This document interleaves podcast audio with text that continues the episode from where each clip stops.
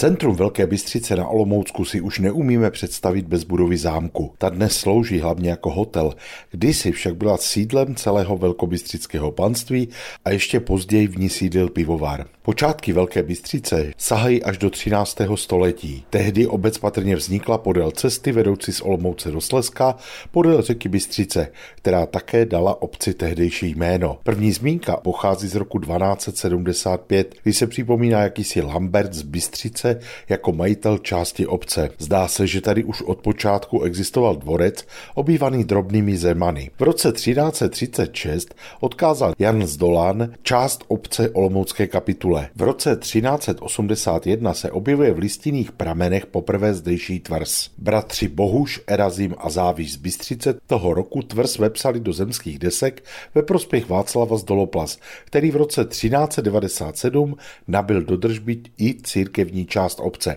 a stal se tedy jejím jediným vlastníkem. V pozdějších letech se držitelé tvrze střídali až do roku 1486, kdy jej prodali Vilému z Pernštejna. To už je Velká Bystřice nazývaná městečkem. I v následujícím období se majitelé panství střídali, a to až do roku 1517. Tehdy Karel Herbort z Fulštejna započal s přestavbou staré tvrze na zámek. V té pokračoval moravský zemský hejtman Hinek Bruntálský z Vrbna, který panství ve Velké Bystřici roku 15 1973 koupil. Důkazem působení brutálských zvrbna jsou dvě desky a erb umístěný dnes v průjezdu zámku. Zřejmě v té době byly vysazeny také zámecké zahrady.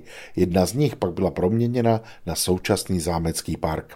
V roce 1610 prodal Hinek Bruntálský zvrbna městečko Velkou Bystřici s tvrzí a sedmi vesnicemi Olomoucké kapitule. Tím končí doba proměn majitelů, neboť církevní vrchnosti pak zdejší statek patřil až do roku 19 1943. Kapitula zámek rozhodně nepotřebovala jako sídelní místo a tak řešila, co s ním. V části byly umístěny kanceláře zprávy panství a byty úředníků. Druhá část zámku se začala proměňovat na pivovar. Na počátku 18. století zámecké budovy byly z části přestavěny právě pro správní účely, a to v barokním slohu. Východní renesanční část zámku byla přeměněna na sladovnická humna velkobystrického kapitulního pivovaru. V roce 1834 byl pivovar ve Velké Bystřici největším ze všech kapitulních statků.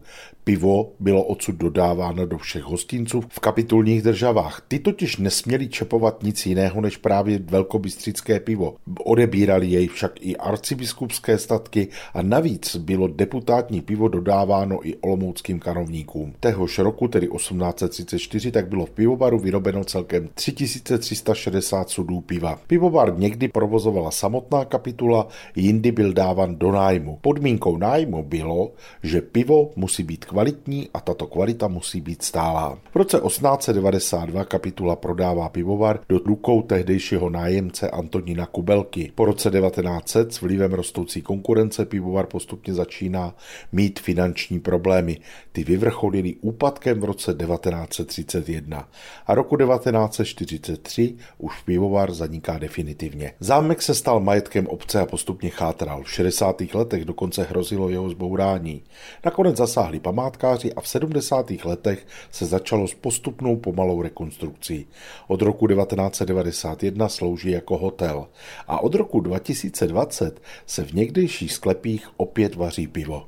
Pohlednici z kraje mezi Praděnem a Hanou, tentokrát od zámku ve Velké Bystřici, vám po vlnách Českého rozhlasu Olomouc poslal Mirek Kobza.